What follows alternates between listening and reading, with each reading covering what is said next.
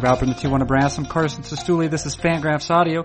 My guest on this edition of Fangraphs Audio is the prospect writer, the the big main prospect writer for Fangraphs. He's responsible uh, every year for the various organizational top 15 prospect lists, uh, responsible every year for the top 100 prospect list uh, for all of baseball and the midseason update. Uh, to same, it is Marc Hulet. Recently, Marc Hulet has written previews uh, for all six of um, the Arizona Fall League teams, which will be participating in in that league uh, come uh, early early October. And what follows, what I do is uh, is give Marc Hulet some prompts uh, that might allow us to investigate the, those preview pieces uh, in some in more depth. It's what either uh, Herman Melville or Lord Alfred Tennyson or Alfred Lord Tennyson he would he would like to go in by both would call finding a little lower layer. I forget if it's Melville or Tennyson. Uh, we'll look that up. We'll look that up. Uh, but in the meantime, uh, do prepare yourself uh, for this edition of Fangraphs Audio, which, as I say, uh, features very Canadian Marc Hulet discussing the Arizona Fall League, and uh, which begins right now.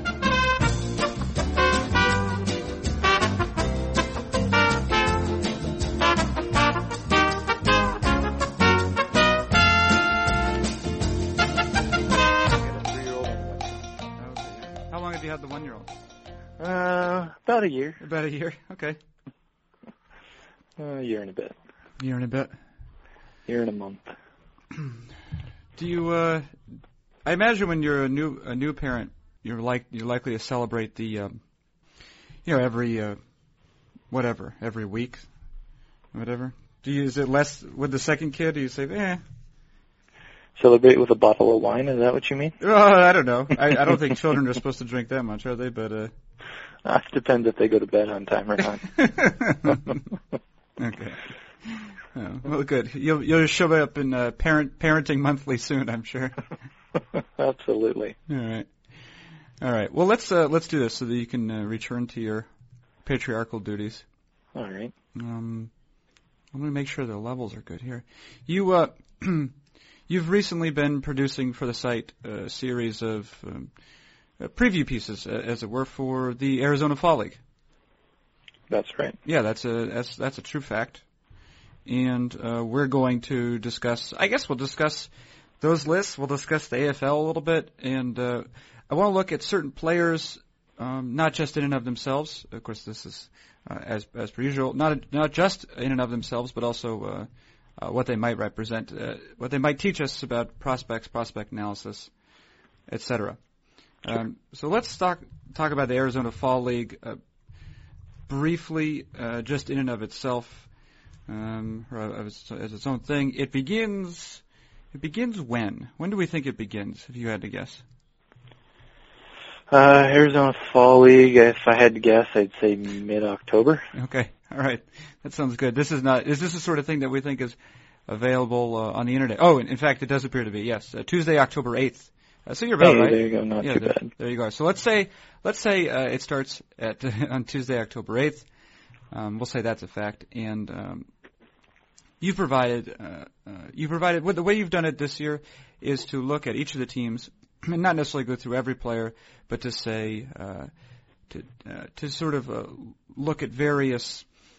Players who are remarkable for one reason or the other. So, for example, you'll talk about a, player whose team now will be after making some manner of roster decision, or a player uh, who, uh, who's coming off of injury, or a player who's a sleeper for some reason. Okay. Yeah, that's what you've done. You agree? you agree? Absolutely, I completely agree okay, you. you completely agree. This is what you've done. Um, and uh, well, so let's so let's uh, let's look at some of those players. The uh, well, first of all, with regard to player development, what what is the sort of use of the Arizona Fall League? Perhaps stated use, and then also maybe uh, if it's different, how the teams do actually use it. I think in general, most teams use it as a as a way for players to get just additional reps and additional experience. A lot of the players who are in the league are ones who missed part of the season due to injury, so they're sort of catching up on that. Um, and then there's a, the other the other aspect, I guess, is that there's a number of players who are in the league that are on the cusp of earning a 40-man roster spot, and the clubs. This is sort of the last chance for the clubs to get a look at them before they have to make that decision in in November uh, when they set the 40 man rosters. So we're looking, yeah, for for one reason or another, players who need who need more time on the field, whether it's because for their own development or the sake that they could be monitored by the parent club. Yeah, and a lot of times they specific players that they want to go to work on something in particular. So maybe there's a a pitcher who needs to um, strengthen his third pitch, a changeup maybe, or there's a hitter who is maybe moving positions and they want him to get more experience at second base or in center field or wherever it might be. So, I remember a couple years ago. This was after he'd already made his major league debut, but before he was a 20-win player uh, over the course of two seasons. Mike Trout went. Um, yeah. Mike Trout had already done. It seemed had already done everything he could in the minor leagues. Uh, we're at a point now where Minnesota has elected to send Byron Buxton uh, to uh, to camp. Um, this is not precisely the same thing because I think at, at, at that stage Trout had already uh, dominated, you know, Double A if not Triple A, had already made an appearance in the major league team, um, and yet, but you still are, are wondering what about um, what what the Twins' motivation for sending Buxton might be. Uh, what is your what are your questions for? Or wh- why is it that you might question that? And um, and I guess uh, why do you think the Twins are sending him? Well, I did touch on it in in one of the pieces I wrote for the preview. Um, when you send a player who's had a long season like Buxton has, um, you you risk that player. At least in my opinion, you risk that player, um, or, or that player has a higher risk uh, of injury because he's quite often playing tired. Um, and then your reactions are a little bit slower, and then you're you're more apt to to not maybe not get out of that 90 out of the way of the 95 mile an hour fastball, or um, you know something like that. Why the Twins are doing it, I guess maybe they're looking to the Trout factor and the fact that the Angels did it with him, and and clearly the next season there was absolutely no lasting impact on on the long season the year before, and in fact, he had an, an amazing season. So maybe the Twins are looking at that and saying, you know what, there's no such thing as too much experience, and uh, we don't really see a risk in this. And I don't really have anything to specifically validate what I'm what I'm saying in that. You know, I think it puts players at, at a greater risk of injury. I think it just is one of those things that kind of makes sense. Um, I if I were the Twins I probably wouldn't have put Buxton in the league just because I don't want to risk that injury factor. Mm-hmm. I think he's had, you know, a really strong season. He's coming off a, his confidence should be at an all-time high. Um, and I would kind of just let him go off into the, the off season and sort of mellow and get away from it all for a while and, and then come back strong in the spring. Well, I remember when, when Trout participated in, in the fall league that year, he was miserable. Um, his, his slash stats were miserable and his defense independent numbers, you know, like the rate at which he was uh, walking and striking out and and homering relative to the other players in the league was also miserable. I mean, he was one of the worst hitters in the entire league. Yeah, absolutely. And pretty much anyone who saw him play and and filed a report said that he looked exhausted and you know they everyone kind of wondered why he was there but again it it in the long run it really didn't have any negative impact whatsoever what do you suppose ex- exhaustion means? Uh, maybe I, I don't know if I'm uh, barking up a, a tree that even exists here, uh, but what do you suppose in this context exhaustion means, and how does it how does a scout go about? Also, do you have a squeaky you have a squeaky chair? What is this? is this a child or an animal or? That would be my dog deciding to play with her toy at the most inopportune time. okay. The uh, well, what does exhaustion look like in a play? I, maybe it's a moronic. I know what tired people look like. Um, yeah, so I mean, the it, it's just the way that they react to the ball, the way they react to, to pitches. Um, you know, if they're timing a player and and how quickly they're getting down the line, that'll show up in in in their running times and and just you know, scouts are so so good at noticing little oddities of of all the different players that they can pick up on things like that quite easily. So it's just a matter of the reactions are slower, their foot speed slower, the bat speed is maybe slower. Um, so that's pretty much what what it looks like. Right. Okay. Now, uh, before before we get to any more players, uh, specifically, I think that um, one thing I'd like to establish or ask about uh, is something that might inform the rest of our discussion. The Arizona Fall League has a reputation um, as a league with a uh, that's played in a high run environment. Uh, this right. is certainly borne out by the numbers. But my question is, is that a comment on playing in, or does that have everything to do with playing in Arizona, uh, where which is both very warm and also uh, in which perhaps uh, you know is being played at altitude uh, at some level? Um, is that the reason for it, or does it have something to do? Is it a comment on um, the talent that is that is playing where maybe just the quality of the hitting talent is better than that of the pitching talent? I think the majority of it comes from the quality of the the pitchers there, and that's not to insult any of the pitchers who get assigned there, but typically you see higher level prospects on the offensive side than on the pitching side there. And again, a lot of it comes down to the fact that teams don't want to risk injury with pitchers doing too much, uh, especially when when a pitcher's tired. You know, they they drop their arm, they get out of their mechanics. It's a lot easier to suffer an injury as a pitcher if you're tired, I would say, than as a hitter, um, just because there's so much more going on with your body. And uh, so a lot of the players, when you do get a a more talented player pitcher show up in the league, it's because they've missed a good portion of the season and they want to get those innings back for them. Right. right. So yeah. So there's a. It's a question of injury prevention, I guess. Right. Pitchers uh, are obviously going to be monitored. Their use is going to be monitored much more carefully in this way. Exactly. Yeah. Okay. Uh, and also in terms of assignments, um, we talked. You know, we asked. I asked you about. Um, uh, Byron Buxton briefly, uh, why why the the team might assign him in there. I have noticed that um, in constructing, for me, in constructing leaderboards, uh, in previous seasons, not just of the Arizona Fall League, but other winter leagues like the Dominican Winter League, Venezuelan Winter League, uh, the Puerto Rican, etc.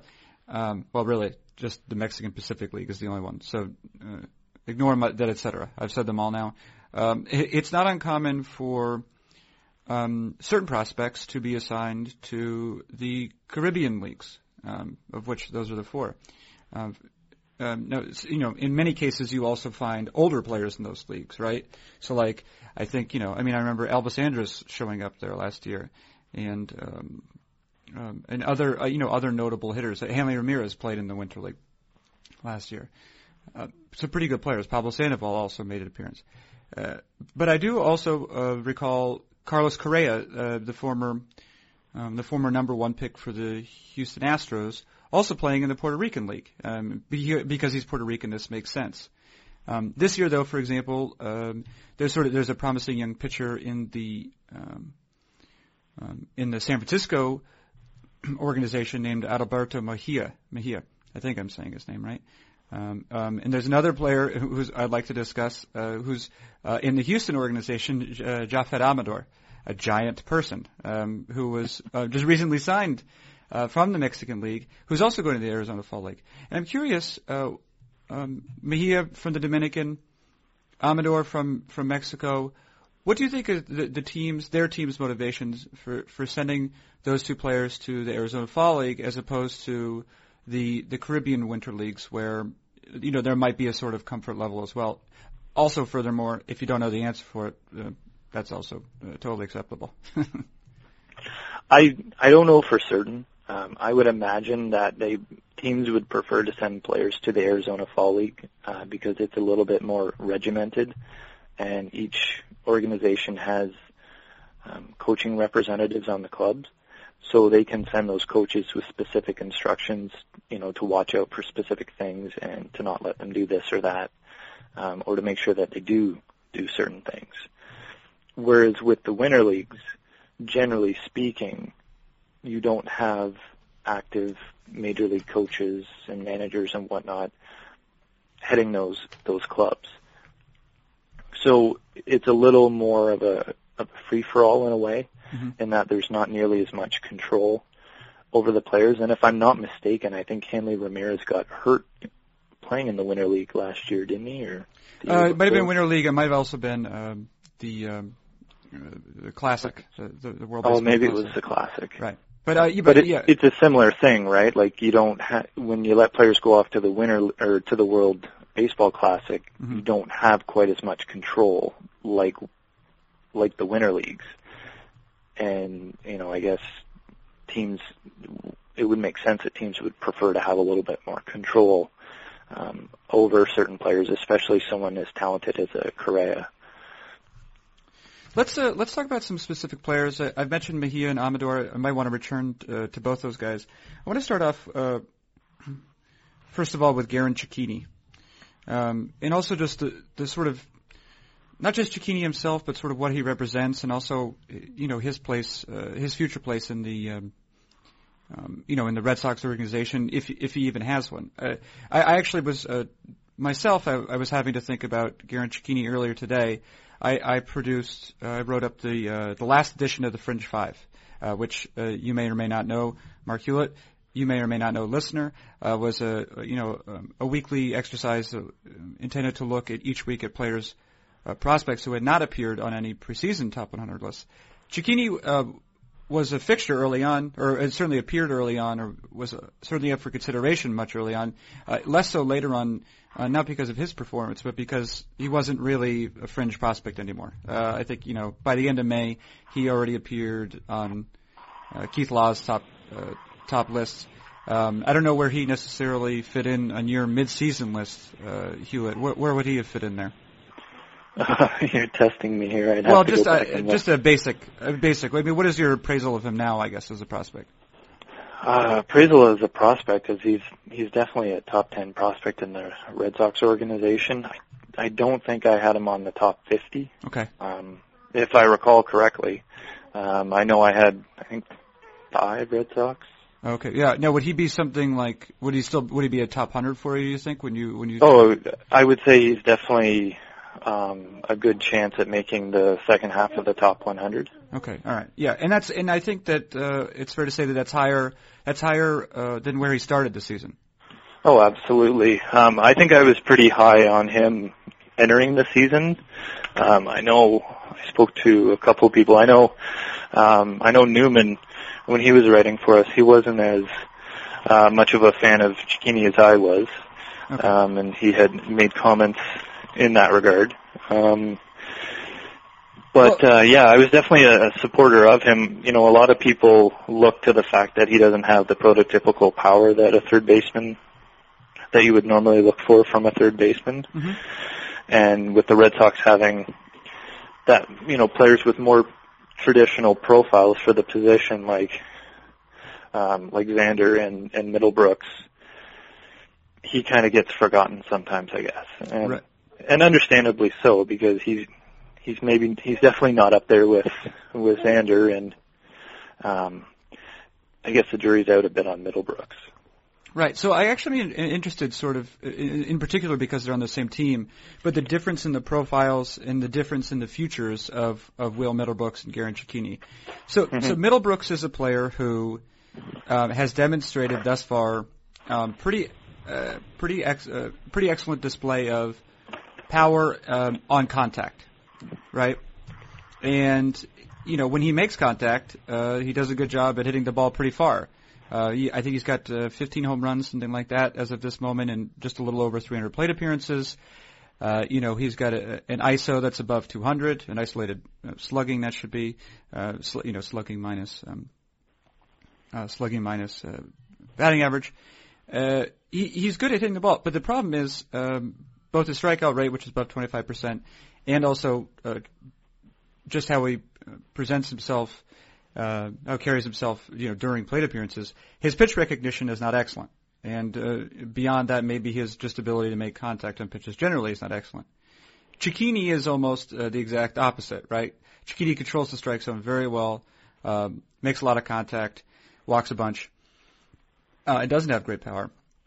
I'm curious for you, uh, if, you know, for you, what, how do you uh, sort of um, organize those two skills, integrate those two skills into your appraisal of any prospect. So, like a Middlebrooks, for example, if you see someone like him who does have such excellent power on contact, but maybe doesn't necessarily uh, have an idea of the strike zone or, or doesn't make a lot of contact, generally, how do you how do you integrate that into your appraisal of a prospect?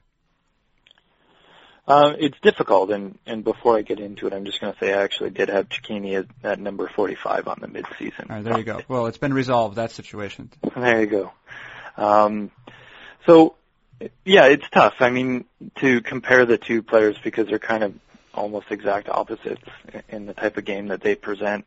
Um, with Middlebrooks, as you mentioned, having difficult making contact, but possessing, you know, above average power, and then Cecchini having below average power for the position, but having an above average eye. Um, so you kind of just have to look at the player as a whole um, and envision what kind of package overall they're going to they're going to be able to produce. Um, so again, you look at someone like Cecchini, he's going to have a he's going to hit for a good average, and he's going to have a very high on base percentage. Um, and then you're going to look at Middlebrooks, who's going to have a lower average, a lower on base percentage, but he's going to drive in a lot of runs.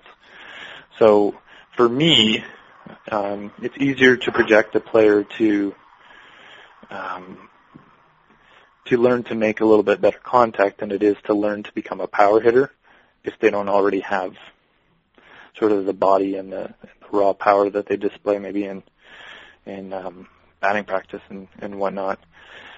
So between the two profiles, I tend to prefer the Cecchini profile over the Middlebrooks Middlebrooks profile because I find that um, I guess I'm a little bit I prefer the safer player mm-hmm. a lot of times over the the lottery ticket, mm-hmm. and it a lot of times it it comes to um, sort of envisioning you know maybe how many how many wins that player is going to be worth in their prime and then looking at how likely they are going to be to reach it. And then I that would be sort of how I, I compare the two players. Now, with a player like Middlebrooks, he seems to be an interesting case, right? Where you have on the one hand you have an idea about about his raw power, and then you have an idea about his usable power or game power. Um, and and there's there's a gap there, right? Um, yeah, absolutely. What are the things for you? What are the things you're looking for uh, uh, um, in terms of how players can close that gap, and maybe what what I guess what they might show in the present um, that that gives you an idea of whether they could or could not close that gap in the future.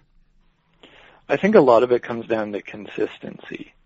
Um, does the player show the skills to make consistent contact? Like, do they go through stretches where maybe two or three weeks they're just they're just on the ball uh, on every pitch and and they're driving the ball with authority and then maybe they have a bad couple of weeks.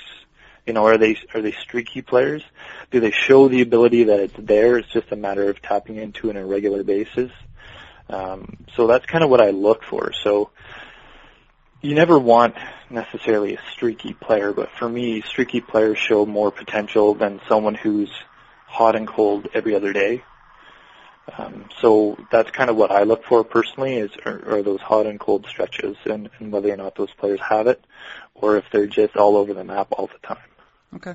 Um, I'd like to, to talk about a player who maybe resembles Cecchini, um, superficially at least, uh, in terms of um, in terms of his profile, and that's Ryan Brett of Tampa Bay.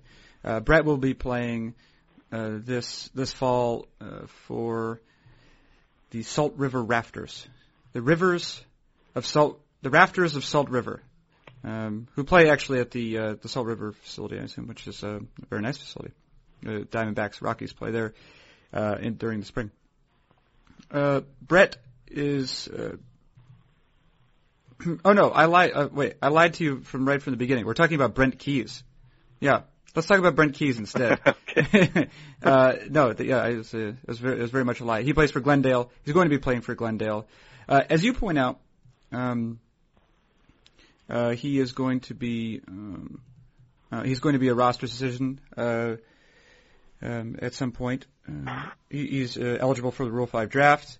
Uh, the Marlins will be uh, will be considering whether they should keep him or not. Um, he's interesting also in the sense that he, uh, as you note, um, was selected uh, as having the best strike zone judgment in the Florida State League um, among players. Um, among yeah among players, but he had the best strike zone. Tool. This was the the best tool series. Uh, I remember uh, this. This has to do with recently. I was looking over uh, the Baseball America Handbook from 2006, um, which is relevant insofar as the fact that Ben Zobrist in that in that book was, I believe, the 16th ranked prospect for the Houston Astros. Right. This is, of course, the same Ben Zobrist who, uh, over the last five years or so, has probably been one of the top players in all baseball uh, so far as WAR is concerned. Uh, one of the uh, notes that uh, the editors of Baseball America make in the in, in the uh, capsule, the player profile for Ben Zobrist, is that he was uh, he was uh, voted as having the best strike zone judgment in um, whatever league he was playing at the time. Here's a question to you, and this this somewhat relates to that discussion of Middlebrooks and Cecchini is is if there's a tool, if you could choose one tool um, what would it be in terms of those those um, those exercises? This exercise that Baseball America has. What would be your choice of tools? Would it be strike zone judgment? Would it be best raw power? Would it be best defense, best arm, whatever? If I had to choose one tool, mm-hmm. um, oh, that's a tough question. Um, I guess if I had to choose one tool on a prospect, and I'm assuming this is one of the tools you didn't mention it, but it would be the the, the player's hit tool. Okay. Um, because I think that's sort of the basis for a good player is the ability to hit, and then you sort of round out the player by adding the other abilities to that, with the strike zone judgment, with the power, and that sort of thing. And the hit tool is what is this? Just ability to barrel the ball. Yeah, so it would be how likely are they to hit for a good a good average, and how likely are they to be a good a good hitter just in general. Okay, so a hit tool. I guess it I guess it seems to me if we were to look at it, the question a different way, players who were chosen as uh, the the best in the league, uh, demonstrating the best strike zone judgment as their tool do you think that we would notice anything about about those sorts of players that maybe they performed better or worse than we might have otherwise expected, given the collection of the rest of their tools? Or does it say, or does it say exactly what? Um, does it mean exactly what it says? This is the player who, at that time in that league, demonstrated the best strike zone judgment. Uh, carry on. Yeah, I, I don't know that there's a whole lot that can really be read into it. Um, there's a lot of people who don't necessarily always agree with um, the players who win the awards. You have to look at who's who's voting on the awards as well. And if I'm not mistaken, I believe it's opposing managers, minor league managers who vote. So anytime you get a you know a, a, a vote like that, you're getting people who are seeing other players at varying degrees. So there's going to be some managers who see say a Brent Keys play 20 games a season, and other ones are only going to see him play maybe five. Whereas then they're going to see other players play more. So, you know, it's an interesting, it's an interesting category to be able to say, you know, this is the player with the best tool. But I, you know, I don't know how much stock you can truly put into it. Mm-hmm. But it's definitely a good conversation starter, and it's something good to look at to start looking at a player. You know, if if you're hearing a lot of people think he has a great strike strike zone judgment, then start looking at that player in that area, and then kind of go work your way out from there. Beyond that, I don't put a ton of value into it. Now, with regard to Keys himself, uh, what sort of player are we looking at here? Um, this is, uh, I, I, I, I, think you, you could say with um, some assuredness, this is not a top prospect. Uh, but he has demonstrated, um, obviously, extra strike zone judgment. He's also has not been particularly old. He's uh, he was 22 uh, this year. Played the majority of the season at uh, High A, which is uh, somewhat reasonable in terms of age relative to level. Uh, made his way to Double A to end the season, uh, where his slash stats were not perfect, uh, but um, um, pr- uh, still promising. And he, he almost walked twice as much as he struck out and uh, and he played uh, he plays outfield.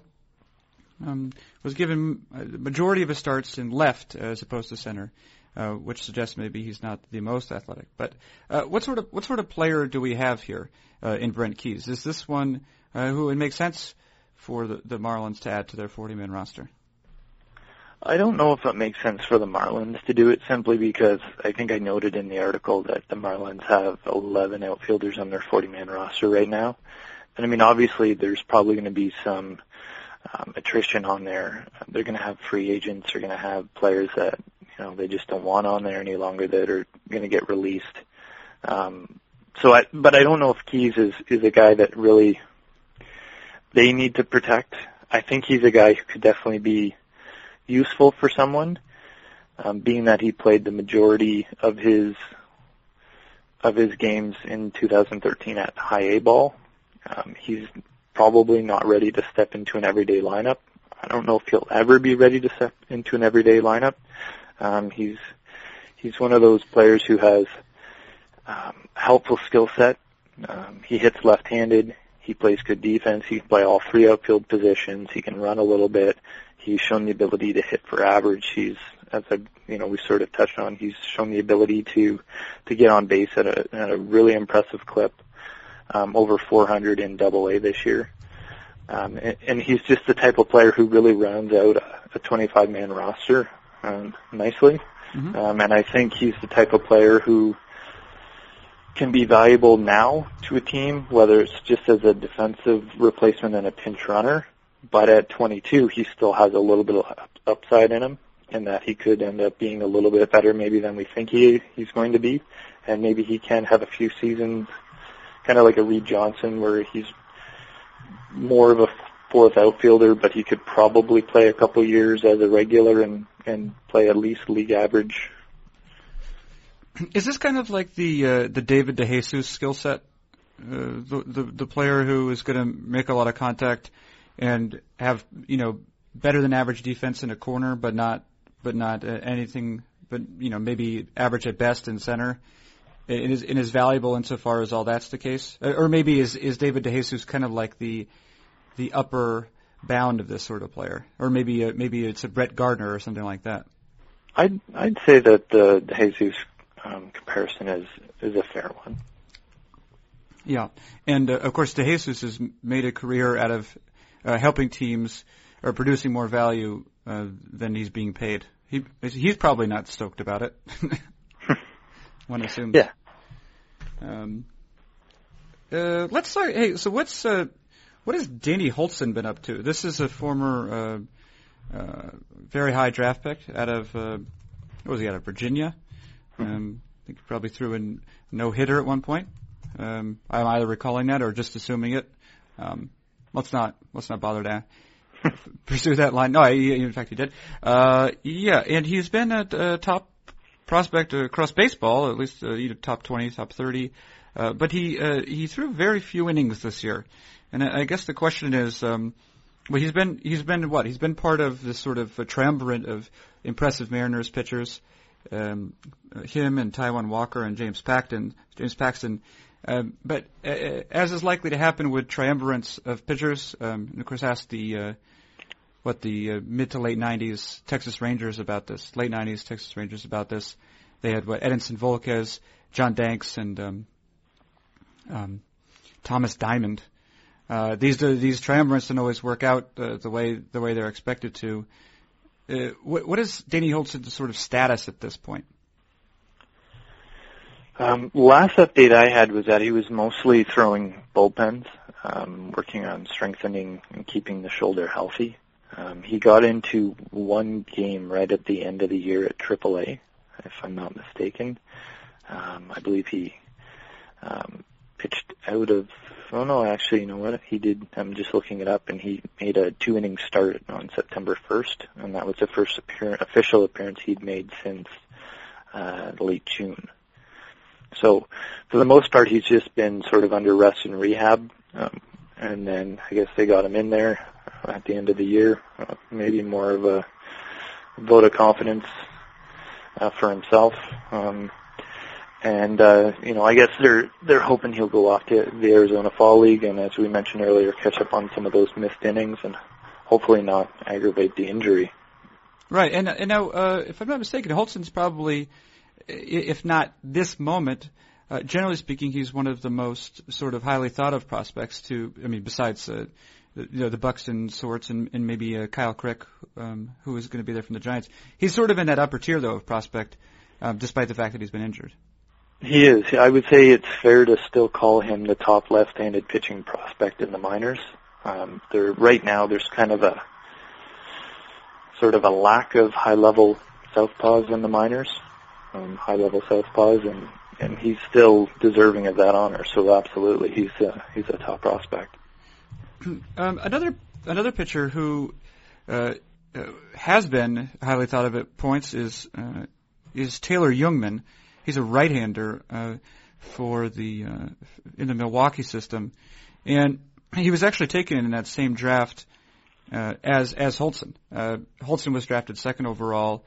Jungmann was uh, not selected many picks later. He was 12th overall, and he's had a, a, a weird minor league career. And, and of course, um, um, I mean to say he'll be playing for Surprise uh, in the AFL.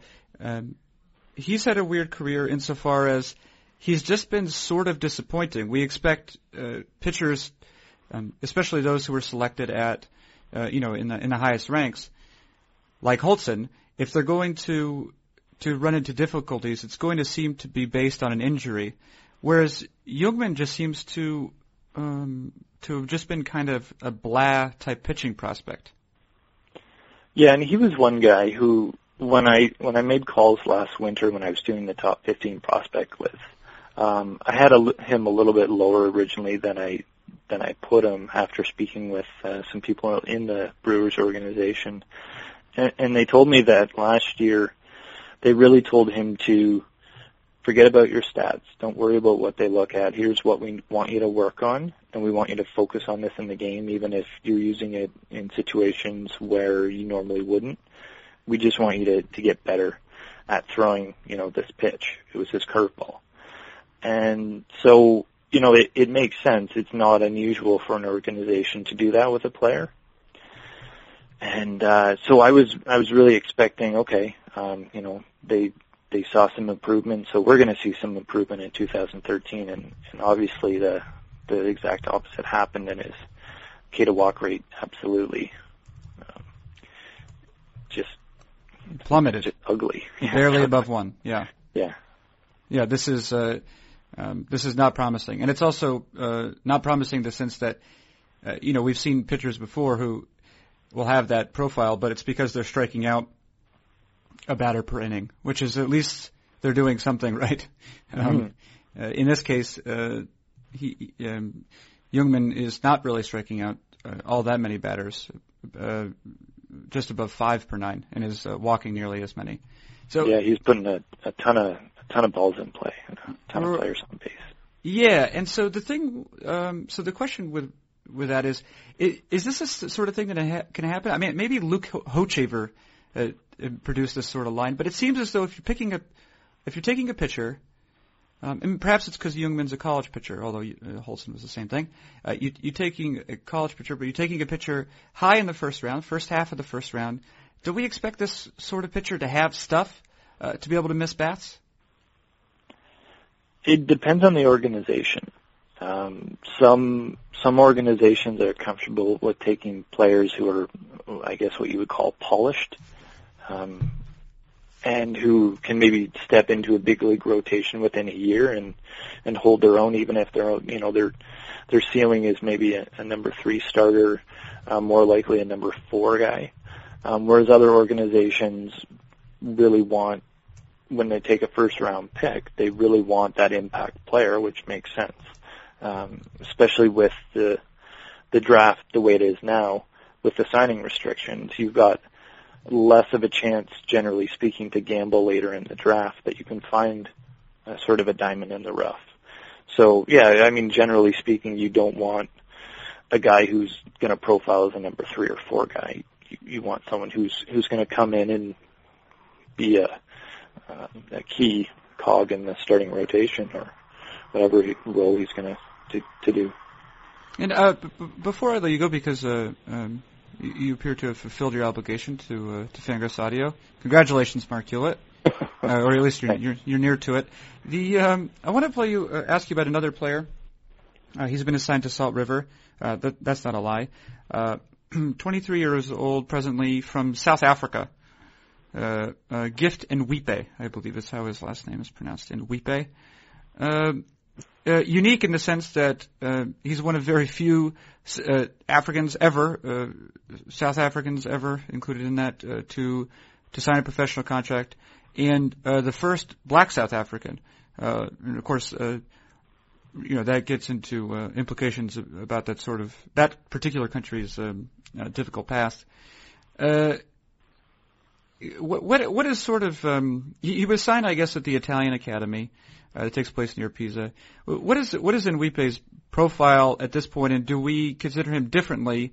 Um, because we assume that you know perhaps you know obviously his uh, his development has been uh, has been a, uh, of a different sort than most other players who will have uh, you know come up through even you know even in the Latin American academies or or certainly through the United States. Yeah, I think he's a guy that you you have to give a certain amount of you have to give him a little bit more rope than some players, um, just because of his background. Like you said, I mean, he, it's not like he's from uh, Florida or California where you know he's playing baseball uh, 12 months out of the year since the you know he was four or five years old. Um, he comes from an area where um, you know baseball isn't really popular at all, uh, from what I understand, and um, so the fact that he is able to at times, you know, hold his own as a as a league average player is pretty impressive, and it speaks to his his raw athleticism. And uh, you know, he's a guy who's got a nice a nice profile when you look at him. He's athletic. He's a switch hitter. He's got an excellent uh, glove at shortstop. He plays a premium position, and um, with his athleticism, there's no reason why he couldn't handle multiple other positions. Because you know, as as much improvement as he's shown or potential he's shown in small samples, it's really hard to project him, you know, suddenly having a light click on become a, a star player. So he's a guy that you really want to look at as a, realistically as a utility player in the future. Um, he's probably going to be maybe a John McDonald type guy who um, isn't really going to offer much on offense at all. Um, but he's going to go in and, and make some jaw-dropping plays uh, when he gets an opportunity to play. And you know, maybe he doesn't uh, stick and, and do a 10-year career or something, but maybe he has a respectable five or six-year career as a as a backup middle infielder. The the the, the sort of uh, international uh, prospect pool. It, and this is the one not including, uh, you know, sort of the uh, the Dominican, the Venez- uh, you know, Venezuela, um, is uh, is always interesting uh, because there's a lot of world out there besides uh, the you know the baseball being played professionally in the United States and and Japan. Um, the Royals, of course, this year signed uh, Marten Gasparini, uh, a, shortstop, or at least presently a shortstop, uh, for over a million dollars. I think it was the largest given to a European player, largest bonus given to a European player. We've seen Alex Liddi uh, uh, play, uh, not very much at the major league level. We've seen uh, um, we've certainly seen some, at least players of Dutch descent, although many of them are from Curacao. Um, Max Kepler. What's that? I was just gonna. I was just gonna say Max Kepler out of Germany. Right, Max Kepler out of Germany is uh, also of note. I'm curious though, for you, what are you seeing in terms of not only potential prospects coming out of um, Europe, where that's been a, it's been off and on, mostly off, um, but also Africa, which is a giant place, and uh, India, which is a big country, and uh, you know, and um, China, which is an even gianter, bigger country. Is, is are there any inroads being made there um, besides the sort of um, ones of novelty? I believe that there are. I, I mean, from what I understand, Major League Baseball is working really hard to expand the academies and the showcases um, in those areas and teams like the the Pirates um, signing players.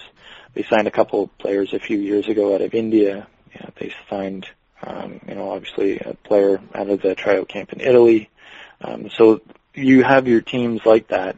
Uh, the Minnesota Twins are another one where they're they're more apt to go um, to a, a more unusual area. Um, the Indians do a lot of work out of Taiwan. I mean, it's more of a a baseball hotbed than some of the areas we're talking about. But there are certain teams that like to focus on different areas, Mm-hmm. um, and really, it, it is an untapped wealth if you think about it. It's a matter of going out there, uh, Major League Baseball going out there, promote promoting the sport, um, donating equipment. You look at the Dominican Republic; it wasn't a hotbed for talent until the late 70s, early 80s, and it was really the Toronto Blue Jays who started tapping into that, and they signed a ton of of Latin America players who came over and and became stars, and other teams realized that yeah, there's a lot of talent here that's pretty relatively low risk, and academies started popping up all over the place in a relatively short period of time. So there's no reason why that sort of thing can't happen in other countries. Europe is a little bit more difficult than than the Dominican, perhaps, because you know you've got such a um, strong following in, in other sports like um, American football. Whereas with the Dominican, they didn't, from as Like far as I European, know, like European football. yeah, sorry, European football. Yeah, they have their own football. Um, apparently. yeah, European football is what I meant. Yeah. Um, so, so there's that that sort of, I guess, obstacle in, in the European side of things, um, and I don't know if areas like China have a a really popular sport as well. Um, but there's that to take into consideration as well. Um, soccer, I believe, is really popular in India as well. Soccer and uh, in particular cricket. Yeah, cricket. Cricket, yeah. used in one. And probably games So- uh, we've never heard of because uh, we're ignorant North Americans. Yeah. So, so there's that consideration, but I think definitely it's an untapped market for sure. Okay. Well, there you go. Uh, does it feel good, Marc Hulet? We've done it. Anything else to say about the Arizona Fall League? If not, you're dismissed. Uh, I don't think so. Um, other than I'd love to see uh, Major League Baseball start to uh, um, air some of the games on on TV. Truly, yeah. I think at this point cool. we get what we get like a mid. We get like the All Star, AFL All Stars or Rising Stars game, Yeah, and then uh, maybe the championship game. But uh, it would be nice to see some of those, especially with a nice camera. hmm absolutely. Yeah, have a nice camera. Anyway, thank you very much, Marc Hulet, uh, uh, prospect uh, prospect writer, longtime prospect writer for Fangraphs. Thanks, Carson. Yeah, that's been Marc Hulet. I'm Carson Cistulli. This has been Fangraphs Audio.